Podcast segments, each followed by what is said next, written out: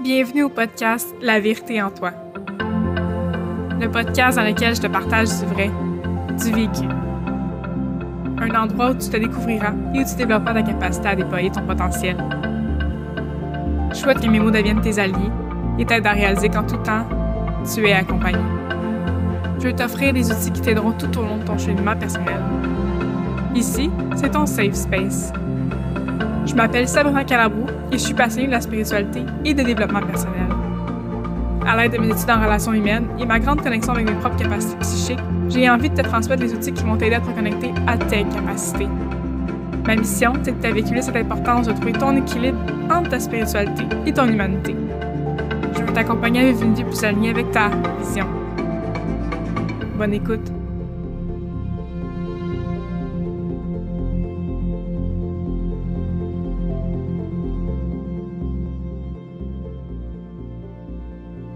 Le bonheur ce matin de recevoir ma première invitée sur le podcast, Caroline Dion, mentor en santé holistique. Caroline est une femme inspirante qui a développé et qui incarne sa médecine unique. C'est à travers cette médecine unique-là qu'elle aide des centaines et même des milliers de personnes dans leur vécu, à travers leur santé, que ce soit la santé émotionnelle, spirituelle, physique et plus encore. Je te laisse la découvrir à travers cet épisode. Bienvenue Caroline. Merci. Merci pour ton invitation. Merci à toi. Je suis bien contente de partager, d'échanger avec toi ce matin. C'est la première fois que je reçois une personne en discussion sur le podcast. Alors, euh, c'est sûr que je vais un petit stress, mais je suis contente de lui avec toi puis de briser la glace avec toi comme première personne euh, que je reçois sur mon podcast. Alors, pour commencer, pour que les gens qui ne te connaissent pas apprennent à te connaître, est-ce que tu peux nous dire ce que tu fais concrètement? Le mot concret, est très... Euh, c'est pas concret, la santé multidimensionnelle, justement parce qu'on parle de santé multidimensionnelle. Si j'avais à résumer ce que c'est pour moi dans mon regard à ce jour, parce que, un peu comme tu sais sûrement, je pense que tout est toujours en évolution. La santé multidimensionnelle, pour moi, c'est la santé physique, la santé énergétique, la santé spirituelle, émotionnelle. Et j'ajouterais à toute cette cette belle euh, vision-là, la santé de notre environnement, autant dans notre maison qu'à l'extérieur de notre maison. La santé relationnelle, la santé financière, la santé...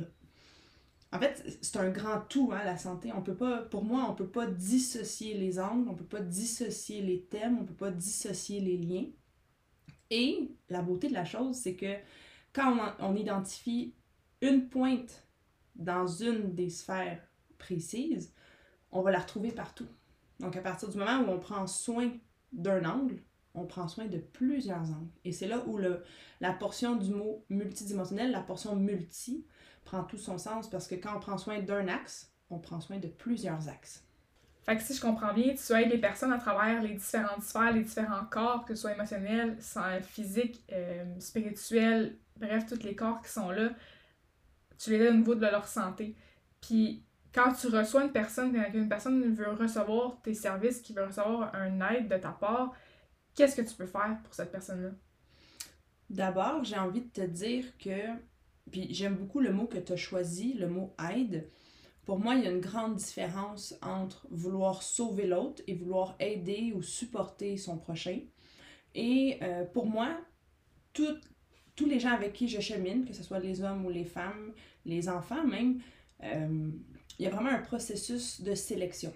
Non pas parce que je choisis avec qui ou avec qui je veux pas travailler, mais bien parce qu'il y a une valeur qui est très importante pour moi, qui est l'engagement. Fait que j'ai besoin de voir, de comprendre et de ressentir que la personne qui est en avant de moi, elle est engagée dans son processus. Souvent, je vais donner comme exemple à ces personnes-là de leur dire, nous, on va peut-être se voir euh, une fois, une heure sur trois semaines qu'est-ce que tu vas faire dans toutes les autres heures qui sont autour de toi, dans ton, dans ton environnement, dans ton quotidien, à travers ton travail, tes enfants, les tâches, les engagements? Et souvent, les gens, ils, saisissent pas la nuance que c'est pas parce qu'on vient me voir que tout est réglé. Au contraire, on est plutôt en train d'installer, puis là je vais utiliser un mot anglais, mais un mindset à travers le fait que la santé, c'est partout en tout temps. On peut pas mettre ça sur une table de chevet puis partir travailler sans son état de santé ou sans, sans prendre en considération sa santé. La première chose que je fais avec les gens qui viennent vers moi, c'est un fameux appel découverte. L'idée, c'est vraiment de connecter avec la personne, mais surtout de comprendre quel est ton engagement face à toi-même. Pas pour moi, mais bien pour toi. L'autre chose, je vais souvent avoir euh, des clients, des clientes qui voient leur cheminement personnel comme une dépense. Puis ça, si je suis honnête avec toi, les cheveux me frisent. De prendre soin de soi, c'est tout sauf une dépense. C'est un investissement en soi, pour soi, pour prendre soin de sa santé et qui aura assurément des répercussions dans l'environnement, dans les relations, dans les rôles, excuse-moi, dans les rôles qu'on peut jouer à travers le fait qu'on est parent, copains, copines, mariés, amis, patrons, employés, etc. Fait il y, a ce, y a ce regard, puis cet apport-là aussi qui est important pour moi à travers les gens qui viennent me voir, de investir en toi. Autant dans la rencontre, le prix, mais autant aussi dans le temps que tu t'offres entre les rencontres. Puis, je pense que c'est pas un secret pour toi non plus. Si la personne fait rien entre les rencontres, on n'avance pas. On fait du surplace. Effectivement, je trouve ça intéressant que tu l'apportes parce que souvent, on peut voir des personnes qui pensent qu'ils vont venir dans une séance, puis qu'après ça, tout va être réglé, puis qui pensent qu'après une séance, le travail est fait, puis dans le fond, ça prend un suivi, ça prend. Le travail sur soi, c'est à long terme, on va travailler sur nous toute notre vie. Jamais, je pense que de fin à quelque chose, c'est oui, tu peux dégager, mettons, une blessure, mais après ça, tu vas la vivre sous un autre angle, puis tu vas voir la redégager dans une autre facette. Fait que t'avances, t'évolues, tu t'outils pour passer à travers les étapes de la vie, puis c'est comme si ça devient plus facile, entre guillemets, parce que tu apprends à t'asseoir avec tes émotions, puis les vivre, plutôt que de combattre, puis de t'enfoncer dedans. Mais la notion de revenir en séance, puis t'engager dans un processus, c'est vraiment intéressant parce que c'est ce qui amène à pousser, puis justement, c'est comme, comme tu le dis, tu viens pas me voir pour après ça retourner chez toi puis genre rien faire avec tout ce que je t'ai je, transmis ou tout ce qu'on a vu ensemble, tout ce que tu as dégagé puis tout ce que tu as pris conscience de. Il faut que la personne ait la responsabilité de faire quelque chose après chez elle puis de faire des changements puis d'oser parce que dans le travail qu'on entreprend dans notre cheminement, ça a un impact aussi sur l'environnement puis justement si on est en couple, si on a des enfants, si on a tu sais dépendamment de l'entourage, des amis même, ça peut avoir un impact dans je transforme, je, je, prends connaissance de, je mets plus de limites peut-être, je, je m'affirme plus, je, je, prends une place différente, je, reprends ma place, fait que ça vient causer quelque chose, puis c'est de s'occuper de tout ce que ça cause en plus du cheminement. Fait que c'est, je trouve ça pertinent, je trouve ça vraiment beau que tu le nommes le, le, le, processus de OK, mais tu viens voir en compte, mais qu'est-ce que tu vas faire avec ce que je ce qu'on a vu ensemble? Puis aussi, l'apport financier, effectivement, ça se voit aussi, les gens voient ça comme une dépense, puis ça, c'est cher aller en, consultation, ou ah, c'est, j'ai pas les moyens, puis ça m'en est, c'est de faire, ok, mais j'ai pas les moyens, mais je prends les moyens, parce que c'est un investissement, on met de l'argent sur notre voiture facilement, tandis qu'on met pas, on met de l'argent sur nous, d'investir en nous, c'est autre chose, c'est comme les gens ont un blocage, puis clairement qu'il y a une croyance dans notre société qui fait en sorte que c'est il y a encore un tabou autour de consulter, autour d'investir dans ça, puis c'est comme moi, mais c'est comme même, même principe que de quelqu'un qui, souffre puis qui a mal au dos. Souvent, tu vas l'entendre chialer, puis tu vas dire, ben ouais, ma soeur, mais c'est cher, mais comme, ok, mais t'as mal physiquement, pourquoi tu prends pas soin d'eux? Fait que je trouve ça super intéressant ce que tu apportes dans cette, euh, dans cette sphère-là, qui est comme la responsabilité du client, en fond. que la personne prenne sa responsabilité de prendre soin d'elle. Puis de pas juste le faire quand tu es assis dans ton bureau, à faire comme OK, transmets les informations, puis après ça, tout doit être beau. C'est pas, pas une recette que tu remets. Tu sais, c'est vraiment un, un, cheminement que tu fais avec la personne. Absolument. puis j'ai envie de rajouter à ça que investir en soi du temps dans une semaine, ça ne coûte rien.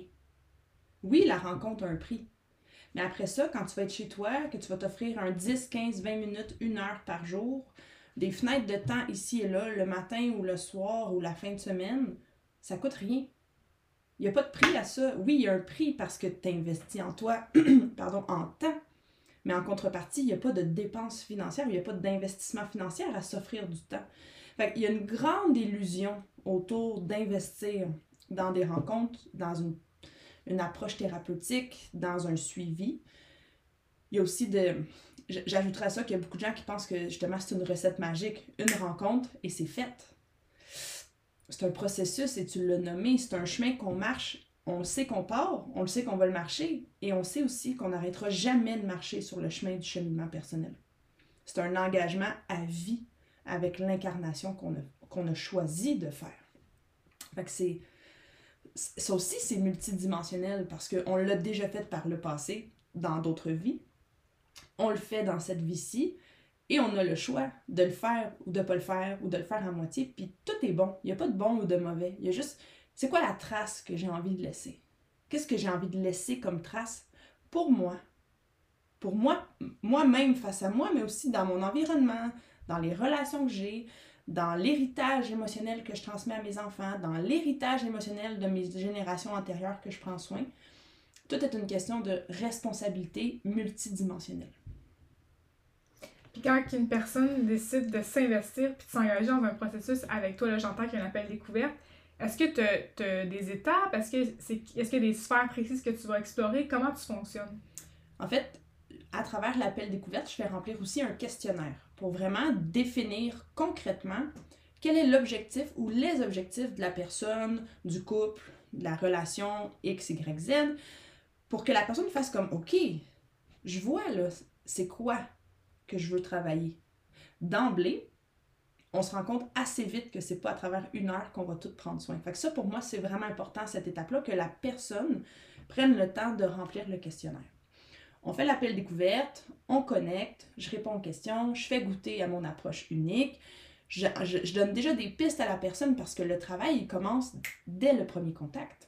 Il y a déjà un lien qui se crée. La personne qui est rendue à prendre l'appel découverte est déjà engagée dans sa santé multidimensionnelle et le travail commence immédiatement, et ce, même s'il y a un délai entre la prise de l'appel découverte et l'appel découverte en question. Fait c'est beau de voir que l'invisible travaille pour soi quand on se choisit, quand on se responsabilise devant le besoin, quand on identifie le besoin et qu'on dit je fais quelque chose avec ça. Donc l'appel découverte, on discute, on répond aux questions, on réserve le ou les premiers rendez-vous. D'emblée, j'ai envie de te dire que en fonction de l'objectif, que ce soit personnel ou professionnel, parce que j'accompagne aussi des entrepreneurs comme euh, des raisons, je veux dire, plutôt personnelles, comme un besoin de communiquer, un besoin de prendre soin d'une telle sphère.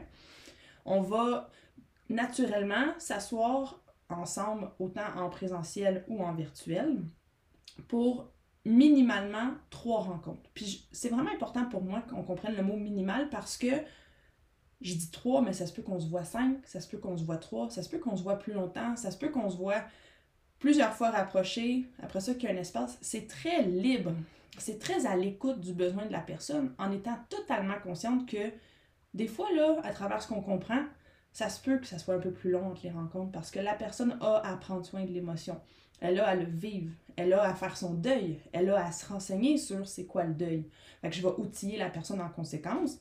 Ceci étant dit, à toutes les fois, je m'assure avec la personne que ton besoin est dans combien de temps. Selon toi, tu estimes combien de temps pour la prochaine rencontre. Et la personne, elle a toujours l'heure juste à l'intérieur d'elle, donc ça fonctionne toujours bien. Les trois premières rencontres de base, on va travailler ce que j'appelle le déclencheur, qui est la vie présente, le ici maintenant. souvent, c'est la raison pour laquelle les gens viennent vers moi. On va travailler le programmant, qui est le projet Sens. Si tu veux, on en reparlera un peu plus tantôt. Ceci dit, le projet Sens, pour moi, c'est une fenêtre de temps super importante de 27 mois, c'est-à-dire les 27 mois avant la conception de l'enfant, les, les, les 9 mois avant la conception de l'enfant, les 9 mois de grossesse, ainsi que les 9 premiers mois de vie de l'enfant. Donc, on va travailler le projet Sens à travers le programme. Et on va travailler le pré-programmant qui est tout ce qui est transgénérationnel et tout ce qui est autre vie. Puis la beauté dans ça, c'est que les trois étapes sont interreliées parce que partout, on retrouve exactement le même conflit ou la même problématique ou le même objectif de vie à atteindre. Puis par la suite, on va travailler avec les croyances limitantes, on va travailler avec des blocages plus spécifiques, on va aller défaire, par exemple, des manières de voir des choses que on se dit ça limite la vision de la personne, ça la freine dans telle chose. Et de là, dès la première rencontre, on voit, on ressent, en fait, la personne ressent déjà des changements. Parce qu'elle devient connaissante. Puis j'aime souvent dire à mes clients, à mes clientes, ce qu'on voit, on ne peut plus le dévoir. L'information que tu vois, que tu comprends, tu peux plus la mettre sur une tablette ou en dessous du tapis. C'est vu, tu la reconnais, tu l'as vécu. Maintenant, qu'est-ce que tu vas faire avec ça? Et ça devient un choix. Tu as le choix de rien faire, mais tu as aussi le choix de faire quelque chose pour faire en sorte que il y a un vrai changement. Un, un macro changement, j'ai envie de dire. C'est-à-dire qu'il y a des micro-choix pour faire des grands changements. Et de là, la personne, souvent ce que j'ai comme, comme retour, c'est j'ai l'impression qu'il y a de la magie qui opère dans ma vie. Oui, mais en même temps, la magie, c'est tes choix. C'est tes prises de conscience. C'est le fait que tu te sois engagé. C'est tout ça mis ensemble que tu as l'impression que tout s'aligne maintenant. La clé, c'est dans je maintiens ces paramètres-là ensemble tout le temps devant chaque action, chaque fait, chaque pas pour que sois toujours aligné. Même si des fois on peut se désaligner, même si des fois on fait un pas de côté, même si des fois on, on a l'impression d'échouer. Parce que toutes, toutes, toutes, toutes, tous les pas qu'on fait sont synonymes d'apprentissage. Même les, je, je m'en allais dire même les pires, mais il n'y a pas de pire. En fait, c'est que tout est apprentissage, point. Est-ce que tu te donnes le droit d'apprendre? Ça, c'est la prochaine question. Je trouve ça beau ce que tu apportes dans le, dans le principe de l'énergie, de aussitôt que la personne en décide de prendre un rendez-vous pour l'appel découverte, même avant l'appel découverte, même avant le premier rendez-vous, il se passe quelque chose dans l'énergie, puis par la suite, c'est comme tu le nommes, une fois que quelque chose est vu, tu peux plus le, ne plus l'avoir vu. Fait que ça crée quelque chose, puis ça crée de, un mouvement dans, même quand que le, le mouvement qui est fait n'est pas nécessairement n'apporte pas nécessairement la conclusion que les personnes auraient souhaité. Il y a un apprentissage qui est fait, puis c'est comme ça évolue, ça avance, puis il se passe quelque chose, puis ça crée justement cette magie-là de je reprends mon pouvoir, puis je peux créer une vie qui est alignée à la personne que je suis, puis je, peux créer quelque chose, puis être, être responsable de mon vécu et ne plus être victime de. Fait qu'il y a la beauté de sortir de ces schémas, qu'on peut les voir, puis de sortir de ces blessures, puis sortir des patterns qui font qu'on était conditionné à, vivre une vie X. C'est dire, ok, attendez, c'est pas ça que je veux, j'ai je, la possibilité de choisir, mais pour choisir, puis pour être capable de pas tomber dans mes pièges, il faut que je me connaisse, il faut que je sois capable de voir ce qui est là. Fait que je trouve beau le processus que tu nommes dans d'en reconnaître, d'en prendre action, d'en voir. C'est fascinant aussi de prendre conscience du, du pré-programmement, du programmement du de autonomie, du transgénérationnel, puis l'impact que ça a. Parce que souvent, on pense que c'est juste dans notre, dans notre vie, ce qu'on voit dans le déclencheur, mais finalement, il s'est passé des choses qui sont programmées dans le subconscient, qui sont programmées dans, dans une partie de nous qu'on n'a pas nécessairement. Qui, qui, est consciente à un certain niveau, je trouve, mais qu'en même temps, qui est qui est pas consciente dans le sens qu'on va le faire, on, on, peut le savoir, mais en même temps, on le sait pas. C'est comme. C'est spécial comment je le dis, mais c'est comme. Il y a un feeling. Des fois, personnellement, je, je le ressens que je suis dans un. J'ai un feeling de OK, ça se passe en dedans de moi, puis je le sais, puis en même temps, c'est comme je, je, suis conditionnée à faire. Fait que c'est d'aller voir, puis d'aller creuser dans qu'est-ce qui se passe pour moi pour le défaire. Est-ce que tu peux nous en parler davantage, justement, comme tu l'as dit, du projet Sens? Oui, mais j'avais envie peut-être juste euh, préalablement de dire que la la plus grande force ou la plus grande qualité de chacune de nos cellules, c'est sa mémoire. La mémoire cellulaire se rappelle de tout. quand je dis de tout, c'est littéralement de tout. Les chocs émotionnels, les blessures, l'intensité, l'impact, les moindres détails, toutes nos cellules se rappellent. Puis nos cellules se rappellent même de plusieurs générations avant nous. C'est à l'intérieur de nous. L'histoire circule à travers nos, nos, cellules, à travers notre sang, à travers nos organes. Et donc, il n'y a pas de coupure dans mon regard à moi, il n'y a pas de coupure entre, par exemple, ma grand-mère et moi. Sais, c'est que dans l'aspect multidimensionnel, ça, ça, vient comme se... Le mot, je m'excuse encore, j'utilise un mot anglais, mais ça vient comme se blender pour former un tout, comme un alignement. Mais en même temps, on est deux femmes complètement différentes, mais on, porte le même alignement parce que quand on s'incarne, on choisit l'endroit où on s'en va s'incarner. De par, j'ai envie de dire, de par ce qu'on a à prendre soin de dans cette vie-ci. Donc avant de m'incarner, je me dis, OK, je viens travailler telle blessure ou telle dynamique. Quelle famille m'offre cette dynamique-là? Non pas pour la subir, parce que l'âme sait très bien que on va finir par voir ce qui est à voir. Donc, cette famille-ci me permet de prendre soin de ceci. J'y vais, je plonge. Et de là, prend son sens, le projet sens. J'ai envie d'une part de te dire que le, 27 mois, chaque humain, homme, femme, enfant, les vieillards même, on, on a tous un projet sens.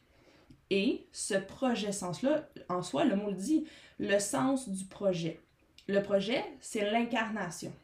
Donc, le sens de mon incarnation est, d'une part, tant qu'on ne sait pas c'est quoi le sens de l'incarnation, l'âme cherche. L'âme cherche à quoi? À se souvenir. Puis je fais un clin d'œil à nos plaques d'immatriculation qui dit Je me souviens. Je sais pas si c'est un hasard, mais. Donc, l'âme cherche à se souvenir ce qu'elle est venue travailler ici. Et de là, une fois qu'elle comprend sa quête, une fois qu'elle comprend son identité profonde, pas, pas son nom, pas son âge, pas sa date de naissance, une fois qu'elle connaît son identité profonde, c'est là que sa quête prend le sens. Et de cette manière-là, c'est comme ça qu'on vient prendre soin, puis j'ai des frissons en t'en parlant, c'est de cette manière-là qu'on prend soin de bien plus grand que soi on prend soin des générations, on prend soin des, des collatéraux, en haut, en bas, les générations à venir, on prend soin. On prend soin de tous en ayant toujours un regard sur soi, parce que je pense qu'il faut inévitablement faire les choses pour soi. Ceci dit, le projet Sens, est, pour moi, c'est un espace-temps sacré où on se doit de connaître, on se doit de savoir qu'est-ce qui se passait dans, dans ce temps-là, dans cet espace-temps-là. Puis tu je vais donner juste un exemple pour amener un peu plus de, concret à cette matière-là parce que ça reste quand même euh, nuageux, j'ai envie de dire. Est-ce que l'enfant est désiré? Est-ce que l'enfant est attendu? Est-ce que l'enfant est une surprise, un choc? Est-ce que les parents ont peur de manquer d'argent? Est-ce que les parents sont en train de mettre leur énergie ailleurs? Est-ce que les parents se chicanent à l'annonce? Est-ce qu'il y a une séparation à l'annonce? Tous les micro-détails comptent pour venir forger le projet sens que l'enfant, que l'homme se doit de se souvenir. Et de là, à travers mes outils, mon instrument, on arrive à décortiquer, à, ajouter des détails, à retourner voir le père ou la mère pour parler de cet espace-là, pour L'idée, en fait, c'est de le connaître le plus possible pour avoir une idée juste de qu'est-ce que j'ai à faire, moi, ici, dans cette vie-ci. Qu'est-ce que j'ai à comprendre, qu'est-ce que j'ai à conscientiser et qu'est-ce que j'ai à marcher comme chemin. Dans ce que tu me nommes, il y a la responsabilité de la personne de faire ses recherches au niveau de, de son transgénérationnel, voir ce que ses ancêtres ont vécu, aussi de faire ses recherches par rapport à ce qui a été vécu pendant la grossesse, la conception, l'accouchement, mais pour une personne qui n'a pas accès à ces informations-là pour une raison X, adoption, euh, connaissent pas la famille, n'ont pas de contact, puis des fois les parents, ils veulent pas non plus en parler. Des fois, les... Puis des fois le parent, non, non qui veut pas en parler, mais il y a une culpabilité dans... S'il si, peut penser qu'il a causé quelque chose dans son vécu, il va venir banaliser ou il va venir ajouter du, du beau dans le vécu. Fait que t'as pas nécessairement accès toujours à, l'information qui peut être pertinente. Est-ce qu'il y a une façon qu'on peut aller travailler quand même si on n'a pas l'information qui est dite? Absolument. C'est ça la beauté du projet Sens, puis de toute l'assise, j'ai envie de dire, de mon approche. Les faits, c'est intéressant. On a des lignes, on a des cadres, on a des événements, on est capable de faire une espèce de ligne de temps avec des, des, des espaces très précis. C'est toujours aidant. Mais après coup, si on n'y a pas accès, pour X, Y, Z raison, ce que je rappelle toujours à mes clients, c'est c'est pas tant comment ça s'est passé, mais bien comment est-ce que toi tu l'as ressenti. Le ressenti de l'individu ne trompe jamais. La personne qui vit de la tristesse, de la colère, de la répugnance à travers un événement X, on ne peut pas le remettre en question. C'est une émotion, c'est un ressenti. Ça, c'est juste.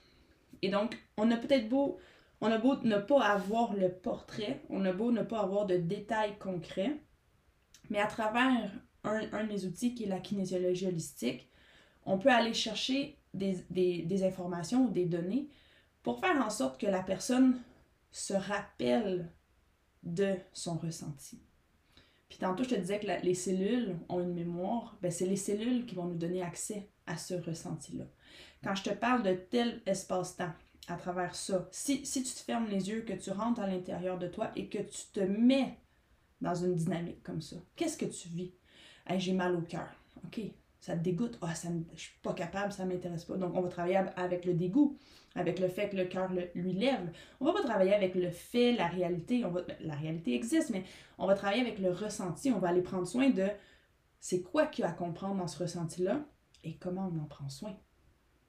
Je suis contente que tu soulèves la portion où est-ce que c'est le ressenti, l'émotion qui est importante et non l'histoire, parce que souvent on va se perdre dans vouloir.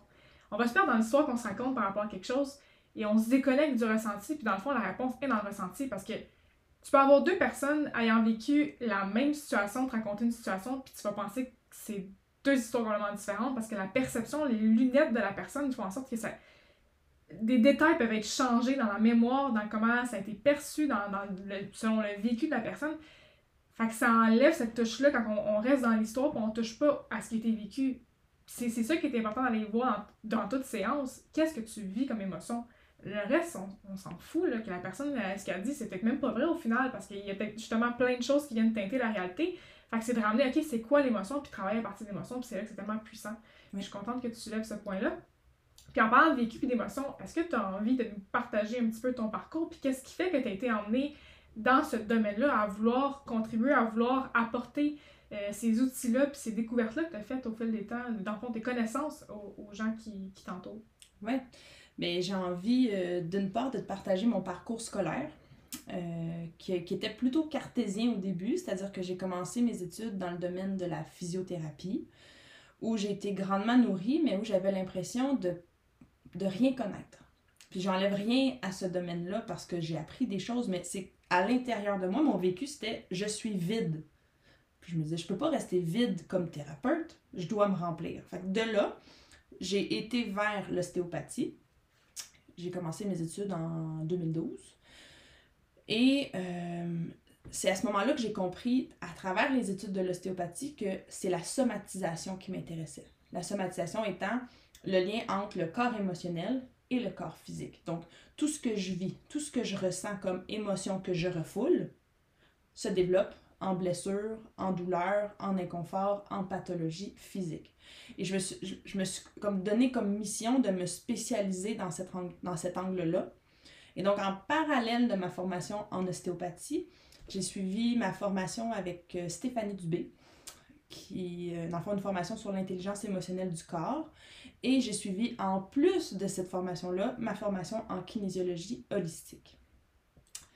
J'ai c'est beaucoup, mais je n'étais pas capable de faire autrement. C'est comme si toutes ces études-là en même temps me permettaient de réunir mon casse-tête intérieur ou de faire en sorte, en sorte que mon instrument, qui, était, qui est une harpe, se complète avec ses cordes pour que je puisse jouer de mon instrument.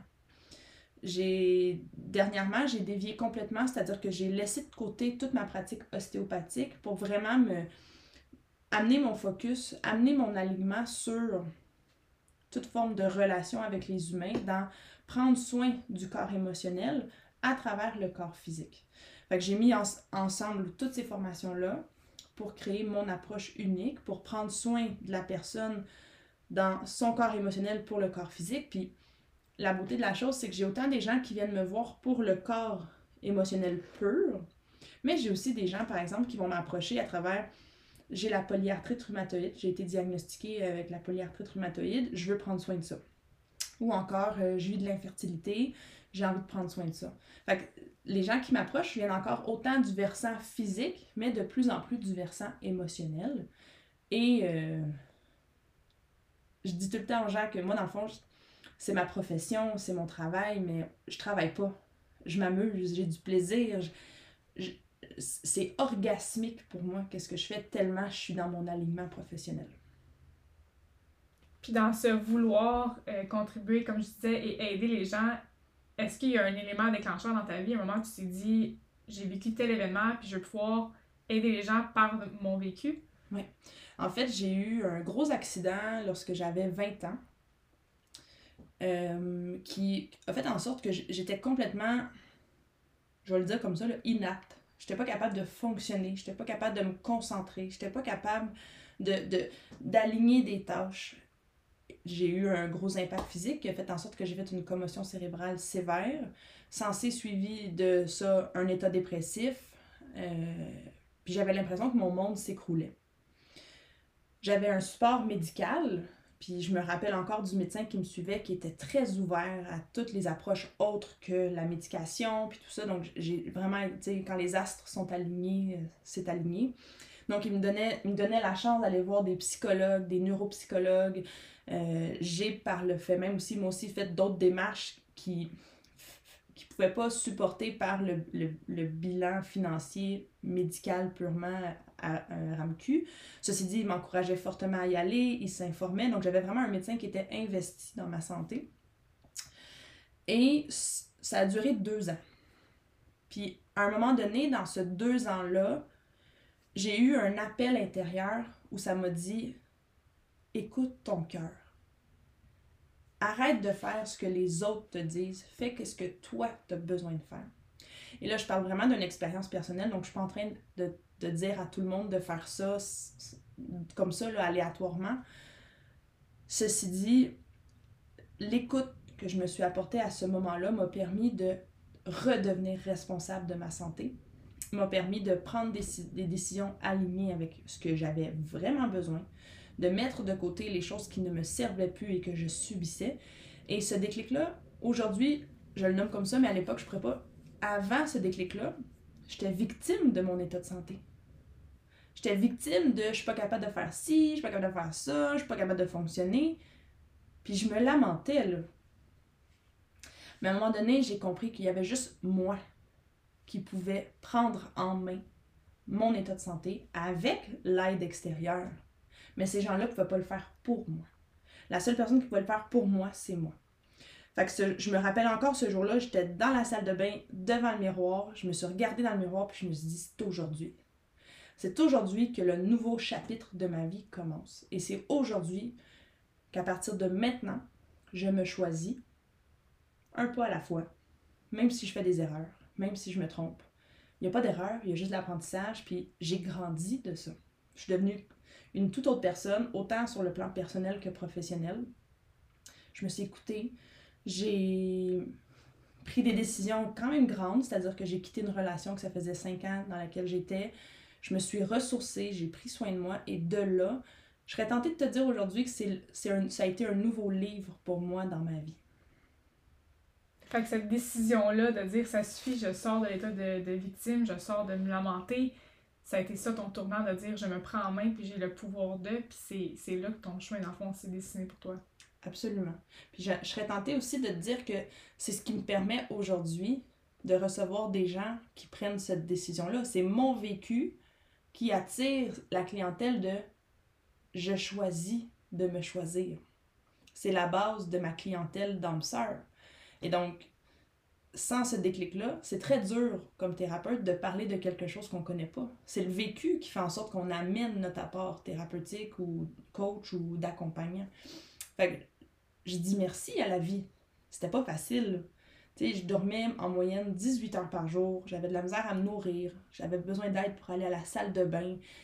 Ça allait vraiment pas. Je n'étais pas capable de lire. Je n'étais pas capable de regarder la télévision. J'avais de la difficulté à écouter de la musique. Je n'étais pas capable de faire des sports.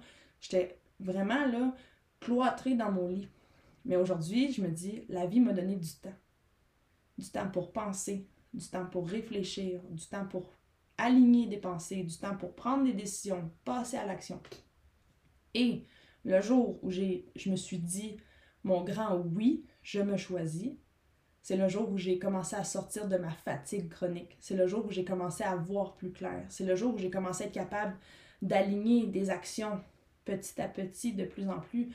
Puis aujourd'hui, si quelqu'un me croise dans la rue, il n'y a personne qui peut dire que j'ai passé deux ans à l'été, ça se voit plus. Pourquoi? Parce que j'en ai pris soin de fond en comble. Et encore aujourd'hui, si pour une X, Y, Z raison, je ressens un élan de prendre soin d'un espace à travers ces deux ans-là, ben, je vais m'asseoir à mon tour chez mon ou mes thérapeutes en fonction de mon besoin et j'en prends encore soin.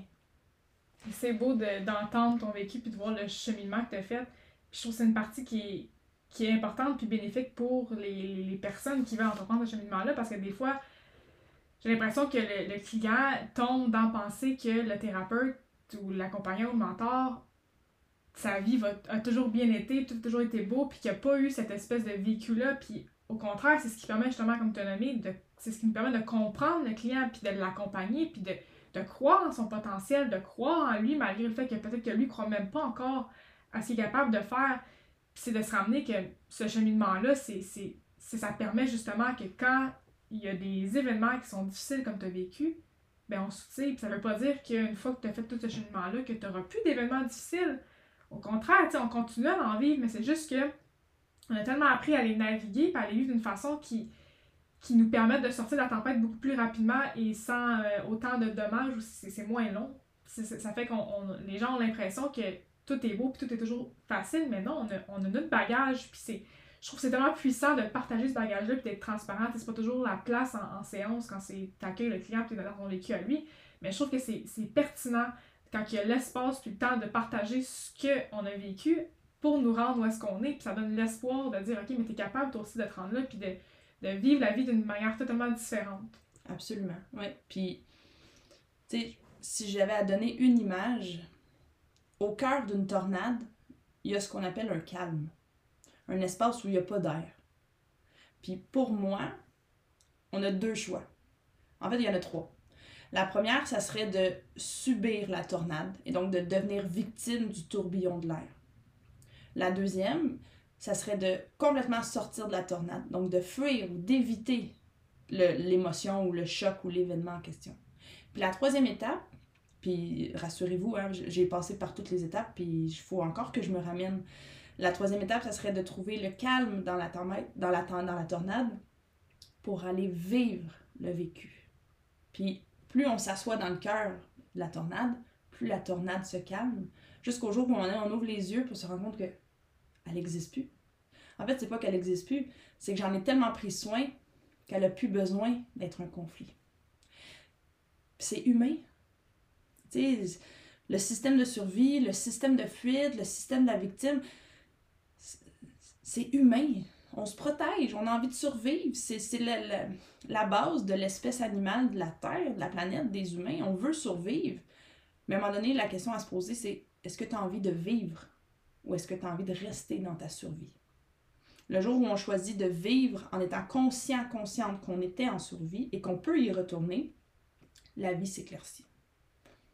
Tellement, je pense que c'est là aussi l'importance d'être accompagné dans un cheminement c'est l'accompagnement nous permet de voir notre fonctionnement puis de voir justement ces mécanismes-là qu'on a mis en place que notre cerveau ne nous permet pas nécessairement de voir. C'est comme c'est normal si c'est pas nécessairement clair dans quoi que. Ton cerveau il, est fait pour pas que tu le vois, puis il est là pour te protéger comme tu l'as nommé. Fait d'avoir un accompagnement extérieur, c'est ça que je trouve tellement enrichissant, puis que tout le monde devrait avoir cet accompagnement-là pour pouvoir avoir un regard extérieur, puis nous faire voir notre fonctionnement. Parce que souvent, c'est ça, on s'occupe pas de l'émotion, on tombe dans la rationalisation, on banalise l'émotion, on va être dans le positivisme. Il y en a beaucoup qui sont comme tout le temps, moi je suis tout le temps positif. Ok, je suis pas, comme à un certain niveau, on peut penser que c'est une qualité, mais en même temps, ça cache quelque chose. Tu, touches pas ton émotion. Puis souvent, c'est ça, on va, on va bypasser nos émotions, on va, on va pas s'asseoir dedans. Puis même si on veut s'asseoir dedans, c'est difficile de le faire tant que t'as pas compris qu'est-ce qui tes mécanismes, puis tu décides pas d'adapter tes mécanismes. Tu sais, le mécanisme de défense, ça disparaîtra jamais complètement, c'est fait que c'est là pour nous protéger, mais on peut les adapter. Si tu as une tendance à te retirer de la relation quand tu es en colère, quand tu vis une émotion, c'est correct. C'est d'apprendre à te ramener en relation un coup que ton émotion est passée, puis que c'est euh, euh, qui dans un contexte qui est favorable pour avoir une discussion, puis tu te ramènes en relation, tu restes pas retiré. Fait c'est là, je pense que l'accompagnement aussi est, tellement bénéfique dans. On m'aide à voir mon vécu, puis dans quoi que je suis, parce que même en tant que thérapeute, même en tant que personne qui a étudié puis qui le sait, notre propre cheminement, on, le voit pas. Je, vais encore en thérapie, je vais y aller toute ma vie, puis c'est comme ma thérapeute, des fois, elle me sort des affaires, puis comme, attends, là, je l'avais pas vu, là. J'étais dedans, puis c'est ma tendance, puis des fois, des fois, je le vois, puis je, tombe quand même dedans, puis elle va me le dire, là. Tu réalises-tu que tu tombes encore dans ça, puis là, puis là, elle va me faire bon ton fonctionnement, puis ok, à ta minute, puis là, c'est là que je peux m'asseoir dedans, puis conscientiser, puis faire les choses différemment, puis de décider de faire les choses différemment. Parce qu'on peut aussi décider de rester dedans. Puis là, si tu décides de rester dedans, c'est de voir, ok, c'est quoi mon gain quand je reste dedans? Parce que quand on reste dans quelque chose qui est qui est néfaste, puis dans lequel on n'est pas heureux, il y a un gain. Puis d'aller dégager ce gain-là. Fait que c'est super, euh, je trouve c'est super pertinent toute cette, cette notion de, de, de s'asseoir dans la tempête, puis de, de justement de voir c'est quoi les mécanismes qui sont en place. Oui, puis autant les cellules sont la mémoire, autant le cerveau, comme tu l'as bien dit, n'a qu'un objectif, c'est de garder la survie de l'espèce. Et de ne pas voir le conflit, c'est normal. Il se dit, si je le vois, je meurs. Puis là, j'extrapolerai pas dans ce concept-là, mais c'est une mort plutôt symbolique que réelle. Mais le cerveau, il distingue pas ça. Et donc, quand tu dis, le cerveau te protège, oui, faut lui dire merci, il faut l'honorer, il faut le célébrer, mais il faut aussi s'engager à dire, attends, on va lever le voile, puis tu vas te rendre bien compte que c'est pas tant dangereux que ça. Par contre, je te dis merci de me garder en vie parce que tu pensais que j'allais mourir. Donc, c'est. Le corps humain, c'est. Une force, c'est la beauté, mais si je reste pris dedans, puis que je reste pris derrière ce voile-là, puis que je vais pas chercher l'aide extérieure, parce que un peu comme toi, je suis engagée totalement le reste de ma vie de consulter qui de droit, parce que j'ai plusieurs thérapeutes autour de moi, en fonction du besoin que j'ai. Et c'est mon engagement pour moi, à moi, pour le restant de ma vie. Je pourrais pas faire autrement. C'est ce que je c'est ce que je dis aux gens de faire, c'est ce que j'amène dans mon approche. Prenez soin de vous. Ceci dit, quand on, quand on est dans le conflit, puis que le cerveau nous protège, on peut pas voir aussi la solution. Sinon, ça serait il n'y aurait pas de conflit. On n'a pas besoin de trouver une solution. Donc, de demander au cerveau d'être dans le conflit en même temps que d'être la solution, ça fonctionne pas. C'est pour ça que même toi, moi et le, domaine thérapeutique, on se doit de consulter aussi pour faire en sorte de voir. On arrive à voir, mais pas tout. Parce que nous aussi, notre cerveau nous protège. Je vais soulever dans ce que tu as dit la portion de honorer ton cerveau puis ce mécanisme qui est en place c'est tellement vrai. La plupart du temps, les gens ils vont avoir tendance à se juger, à se taper sa tête, mais voir que je l'ai pas vu, puis voir que je retombe dans mes patterns, puis là, je recommence, puis il y a, une forme aussi, des fois, quand on prend conscience de nos schémas, pour retourner dedans, il y a une forme d'échec, une forme de, de flagellation de ne pas avoir été capable de ne pas répéter. Mais non, c'est la beauté de faire. J'honore que mon cerveau essaie de me protéger et je me permets de faire l'erreur de. Et j'apprends à travers ça, puis c'est ouais, je pense que je trouve c'est une clé de honorer cette partie-là qui veut nous protéger dans le fond. Absolument. Puis si le cerveau nous protège, nous protégerait pas, le cerveau pense qu'il meurt. Donc il meurt. C'est la, la fonction première de la boîte crânienne, c'est la survie de l'espèce. Qu'on soit animal, qu'on soit humain, qu'on soit... Peu importe le, degré, le type d'animal, c'est l'instinct premier. Maintenir l'espèce en vie, puis reproduire l'espèce pour assurer demain. Sur ça, est-ce qu'il y a autre chose que tu aimerais apporter? Est-ce qu'il y a autre chose que tu voulais nommer ce matin euh, sur l'épisode? Ben, j'ai envie de te célébrer dans ta première, euh, première, ton premier podcast que tu fais avec quelqu'un. Je trouve ça beau. J'ai été grandement nourrie du moment que j'ai passé avec toi. Puis j'ai quasiment envie de te dire que j'ai envie de revenir. ça va me faire plaisir de te recevoir de nouveau avec un peu plus d'expérience euh, en fait de discussion, de podcast. Mais je suis super contente d'avoir brisé la glace avec toi. C'est une super belle discussion. Merci beaucoup. Merci à toi, Sabine. Merci d'avoir été avec moi pendant cet épisode. N'hésite pas à le partager sur tes réseaux sociaux et à ton entourage. Tu peux également m'identifier à ton partage. Ça me fait toujours très plaisir de connecter avec toi. Si ce n'est pas déjà fait, tu peux me suivre sur Instagram et sur Facebook sous l'identifiant L'âme intuitive. N'hésite pas à laisser un commentaire sur le podcast pour me laisser savoir ton appréciation. Avec amour, au plaisir de se retrouver bientôt.